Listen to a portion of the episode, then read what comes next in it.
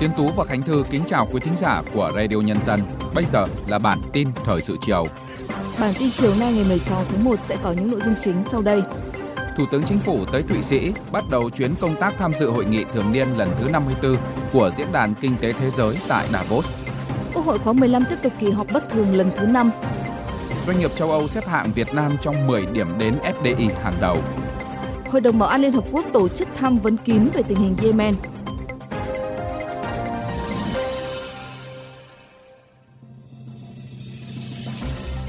Sau đây là nội dung chi tiết. Sáng ngày 16 tháng 1 theo giờ địa phương, Thủ tướng Phạm Minh Chính và phu nhân cùng đoàn đại biểu cấp cao Việt Nam đã tới Zurich, Thụy Sĩ, bắt đầu chuyến công tác tham dự hội nghị thường niên lần thứ 54 của Diễn đàn Kinh tế Thế giới tại Davos, Thụy Sĩ, gọi tắt là WEF Davos 2024. Dự kiến trong chuyến công tác, Thủ tướng Chính phủ Phạm Minh Chính sẽ chủ trì, tham dự và phát biểu tại các sự kiện trong khuôn khổ hội nghị WEF Davos 2024 như tọa đàm về hợp tác phát triển trong lĩnh vực bán dẫn, trí tuệ nhân tạo và ô tô, đối thoại chiến lược quốc gia Việt Nam WEF, đối thoại chính sách Việt Nam định hướng tầm nhìn toàn cầu, tọa đàm về thúc đẩy các động lực tăng trưởng mới tại Việt Nam, phiên thảo luận thúc đẩy vai trò hợp tác toàn cầu trong ASEAN. Dịp này, Thủ tướng Phạm Minh Chính cũng đã có một số cuộc gặp tiếp xúc song phương với lãnh đạo các nước, tổ chức quốc tế và doanh nghiệp WEF, đồng thời dự và phát biểu tại tọa đàm về kinh nghiệm và mô hình phát triển trung tâm tài chính quốc tế của Thụy Sĩ, tiếp các lãnh đạo các tập đoàn doanh nghiệp hàng đầu của Thụy Sĩ. Việc Thủ tướng và đoàn đại biểu Việt Nam tham dự hội nghị là cơ hội quan trọng để nắm bắt, tận dụng thời cơ xu thế mới, chia sẻ quan điểm, tầm nhìn về các vấn đề toàn cầu, khẳng định sự tham gia chủ động, tích cực, đóng góp trách nhiệm của Việt Nam, thông tin rộng rãi về thành tựu định hướng phát triển, qua đó thu hút tối đa các nguồn lực phục vụ phát triển đất nước, thúc đẩy hợp tác trong những lĩnh vực có lợi ích thiết thực với Thụy Sĩ. Theo chương trình kỳ họp bất thường lần thứ 5, sáng ngày 16 tháng 1, Quốc hội thảo luận tại tổ về dự thảo nghị quyết về một số cơ chế chính sách đặc thù thực hiện các chương trình mục tiêu quốc gia. Liên quan đến nội dung này, nhiều đại biểu còn có ý kiến khác nhau về hai phương án, gồm thí điểm nâng cấp cho một huyện quản lý tổ chức thực hiện các chương trình mục tiêu quốc gia ngay trong năm 2024-2025, chưa thực hiện cơ chế thí điểm ngay trong giai đoạn 2024-2025 mà chỉ quy định nội dung chính sách mang tính chất định hướng cho tổ chức thực hiện các chương trình mục tiêu quốc gia giai đoạn 2026-2030. Trong phiên họp cùng ngày, các đại biểu đã thảo luận tại tổ về việc bổ sung kế hoạch đầu tư công trung hạn vốn ngân sách trung ương giai đoạn 2021-2025 từ nguồn dự phòng chung tương ứng với nguồn tăng thu ngân sách trung ương năm 2022 cho các nhiệm vụ dự án đầu tư công và bổ sung kế hoạch đầu tư công trung hạn cho Tập đoàn Điện lực Việt Nam từ nguồn dự phòng của kế hoạch đầu tư công trung hạn.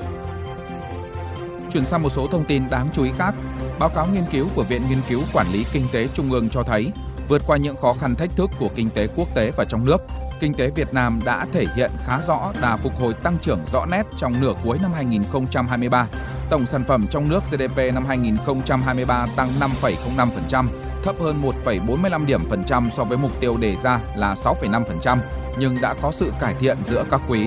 Đồng thời, đà phục hồi tăng trưởng kinh tế không đi kèm với gia tăng áp lực lạm phát và khu vực doanh nghiệp chứng kiến những chuyển biến tích cực trong nửa cuối năm 2023. Đánh giá của các chuyên gia cho thấy, kinh tế Việt Nam năm 2024 tiếp tục đối mặt với nhiều khó khăn nhưng cũng có cả cơ hội. Sách trắng 2024 vừa được Hiệp hội Doanh nghiệp châu Âu tại Việt Nam Eurocham công bố tại Hà Nội vào sáng nay có chủ đề thúc đẩy đầu tư cho một nền kinh tế xanh và bền vững. Đây là một bản tóm tắt các hợp tác đưa ra các khuyến nghị nhằm khuyến khích các ưu tiên đầu tư và thương mại nhằm thúc đẩy tăng trưởng của Việt Nam. Theo đó, môi trường kinh doanh Việt Nam thời gian qua đã được cải thiện đáng kể, sức hấp dẫn đầu tư toàn cầu của Việt Nam vẫn rất mạnh mẽ. 63% doanh nghiệp được khảo sát đã xếp Việt Nam vào danh sách 10 điểm đến FDI hàng đầu của họ. Hơn một nửa số doanh nghiệp được khảo sát có kế hoạch tăng đầu tư trực tiếp nước ngoài vào Việt Nam vào cuối năm nay.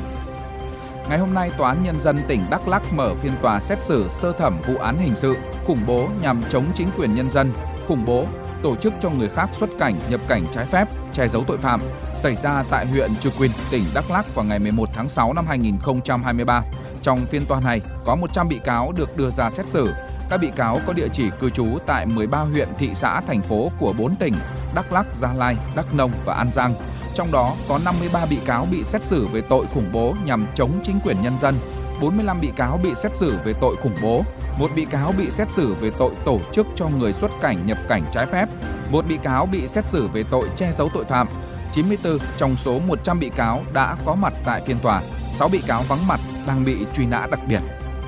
Phiên tòa dự kiến sẽ diễn ra trong 10 ngày. Để bảo đảm quyền lợi của các bị cáo, cùng với bố trí các luật sư bào chữa, hội đồng xét xử còn bố trí 3 người thuộc các dân tộc Ede, Môn Đông, Jarai để trợ giúp các bị cáo về mặt ngôn ngữ trong quá trình nghe xét hỏi hoặc trả lời.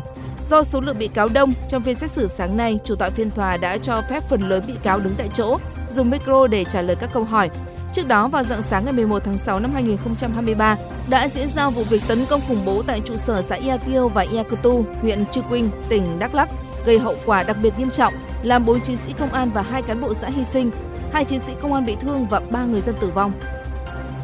Trung tâm Dự báo Khí tượng Thủy văn Quốc gia vừa phát đi bản tin dự báo cảnh báo khí tượng thủy văn trên phạm vi toàn quốc từ tháng 2 đến tháng 7 năm 2024.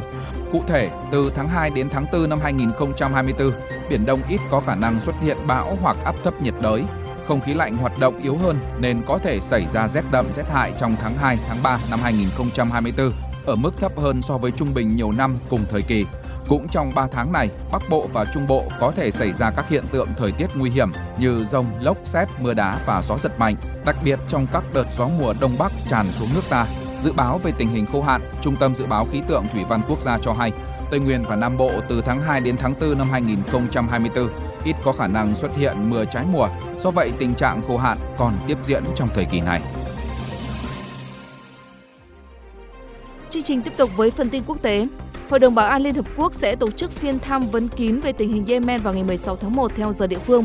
Cuộc họp này diễn ra trong bối cảnh lực lượng Houthi ở Yemen tiếp tục tấn công tàu thương mại đi qua Biển Đỏ, làm ảnh hưởng đến hoạt động vận tải trên tuyến hàng hải quốc tế quan trọng này. Diễn biến căng thẳng trên Biển Đỏ và tác động của nó đối với tiến trình chính trị ở Yemen sẽ là chủ đề thảo luận chính của cuộc họp này. Trước đó vào ngày 10 tháng 1, Hội đồng Bảo an đã thông qua nghị quyết số 2722 yêu cầu Houthi dừng ngay các cuộc tấn công nhằm vào tàu thương mại. Nghị quyết khẳng định các bên phải tuân thủ quyền tự do hàng hải đối với tàu thương mại phù hợp với luật pháp quốc tế. Ngày 15 tháng 1, phiên họp thường kỳ lần thứ 47 Ủy ban đại diện thường trực của Liên minh châu Phi đã khai mạc tại thủ đô Addis Ababa của Ethiopia.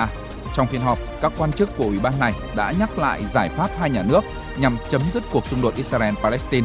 Trong khi ảnh hưởng của xung đột Nga-Ukraine không ngừng tăng, xung đột giữa phong trào Hồi giáo Hamas-Israel tiếp diễn, gây ra những thảm kịch nhân đạo và thiệt hại về tài sản. Ủy ban đại diện thường trực của Liên minh châu Phi một lần nữa kêu gọi ngừng bắn nhân đạo và hối thúc cộng đồng quốc tế tham gia để hiện thực hóa giải pháp hai nhà nước nhằm chấm dứt cuộc xung đột này. Theo hãng tin AP, trong một tuyên bố của quân đội Israel vào cuối ngày 15 tháng 1, một cuộc đụng độ đã xảy ra gần cửa khẩu biên giới Nizana với Ai Cập trên bán đảo Sinai. Cụ thể, binh sĩ Israel đã có cuộc đọ súng với 20 nghi phạm có vũ trang. Quân đội Israel cho biết được binh sĩ Israel bị trúng đạn đã được sơ tán đến bệnh viện để điều trị y tế và gia đình của cô đã được thông báo. Quân đội Israel chưa xác định được danh tính của các nghi phạm. Theo một tuyên bố của quân đội Ai Cập vào ngày 16 tháng 1, các đối tượng liên quan đến vụ đụng độ vào thời điểm đó đang thực hiện hành vi buôn lậu ma túy vào Israel. Lực lượng Ai Cập thông báo một kẻ đã thiệt mạng và 6 kẻ khác đã bị bắt sau đó. Cựu Tổng thống Mỹ Donald Trump đã vượt qua 2 đối thủ gần nhất của mình để giành được đề cử của Đảng Cộng Hòa trong cuộc bầu cử sơ bộ ở bang Iowa vào tối ngày 15 tháng 1 theo giờ địa phương. 2 đối thủ chính của ông Trump là bà Nikki Haley, cựu đại sứ Mỹ tại Liên hợp quốc, đồng thời là cựu thống đốc bang South Carolina, và ông Ron DeSantis, thống đốc bang Florida. Các hãng truyền thông lớn của Mỹ dẫn kết quả kiểm khoảng 99% số phiếu cho thấy ông Trump hiện đang dẫn đầu với khoảng 51% số phiếu bầu. Iowa là bang đầu tiên của Mỹ tổ chức bầu cử sơ bộ, chọn ứng cử viên tổng thống của Đảng Cộng Hòa thông qua hình thức họp kín. New Hampshire là bang thứ 2 với cuộc bầu cử sơ bộ của Đảng Cộng Hòa dự kiến diễn ra vào ngày 23 tháng 1.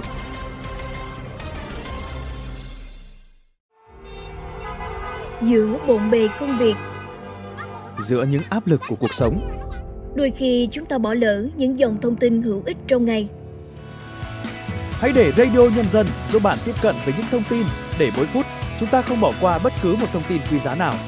Bật Radio Nhân dân vào mỗi buổi sáng và chiều trên các nền tảng số hiện đại nhất để cập nhật những tin tức chính xác và hữu ích. Radio Nhân dân đồng hành cùng bạn dù bạn ở đâu. Thưa quý thính giả, với một loạt cơ chế ưu đãi được thực hiện, du lịch Quảng Nam đã thật sự phục hồi sau đại dịch. Doanh thu du lịch Quảng Nam năm 2023 ước đạt xấp xỉ 8.000 tỷ đồng, tăng gấp 2 lần so với năm 2022. Các loại hình du lịch văn hóa, du lịch sinh thái, du lịch biển đảo là những trụ cột chính được Quảng Nam phát triển thành sản phẩm du lịch có chất lượng cao, đáp ứng nhu cầu liên kết với các trung tâm du lịch lớn trong cả nước. Các ứng dụng công nghệ hỗ trợ hoạt động tham quan, du lịch như bán vé online, soát vé qua mã QR, thanh toán chuyển khoản qua mã QR và thẻ Visa, cập nhật thông tin trên nền tảng Google Maps, YouTube, website của đơn vị. Đó là nền tảng để Mỹ Sơn trở thành một điểm kết nối trong chuỗi du lịch sinh thái, văn hóa và biển đảo, thế mạnh của du lịch Quảng Nam. Ông Phan Hộ, Giám đốc Ban Quản lý Di sản Văn hóa Thế giới Mỹ Sơn cho hay,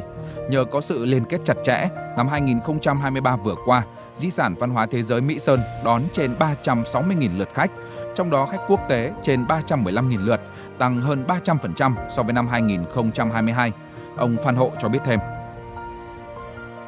Với cái công nghệ này thì không nhất thiết phải đến Mỹ Sơn mới thông quan được,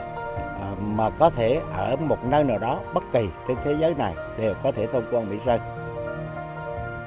Khách du lịch đến Quảng Nam tăng trở lại trong thời gian qua cho thấy tính linh hoạt trong kết nối, quảng bá sản phẩm với du lịch trong và ngoài nước đã mang lại hiệu quả tích cực. Do vậy, kết nối, hợp tác giữa cộng đồng doanh nghiệp, các điểm đến nhằm thu hút khách du lịch trong nước và quốc tế là nhu cầu hết sức bức thiết. Ông Trầm Quế Hương, Chủ tịch Ủy ban Nhân dân huyện Tiên Phước cho hay. Xây dựng sản phẩm du lịch làng cổ Lộc Yên, Thành Bình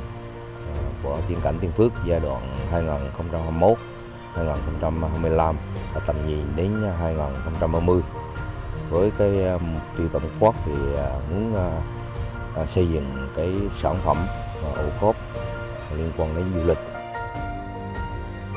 Không chỉ sở hữu hai di sản văn hóa thế giới, Quảng Nam sở hữu không gian biển đảo rộng lớn trong tam giác biển đảo Cù Lao Chàm, Tam Hải, Lý Sơn chưa được khai thác, mà còn sở hữu hàng trăm điểm du lịch sinh thái, làng nghề truyền thống, du lịch cộng đồng. Nguồn tài nguyên này đang được liên kết lại với nhau, thành chuỗi sản phẩm du lịch xanh, độc đáo trong đa dạng.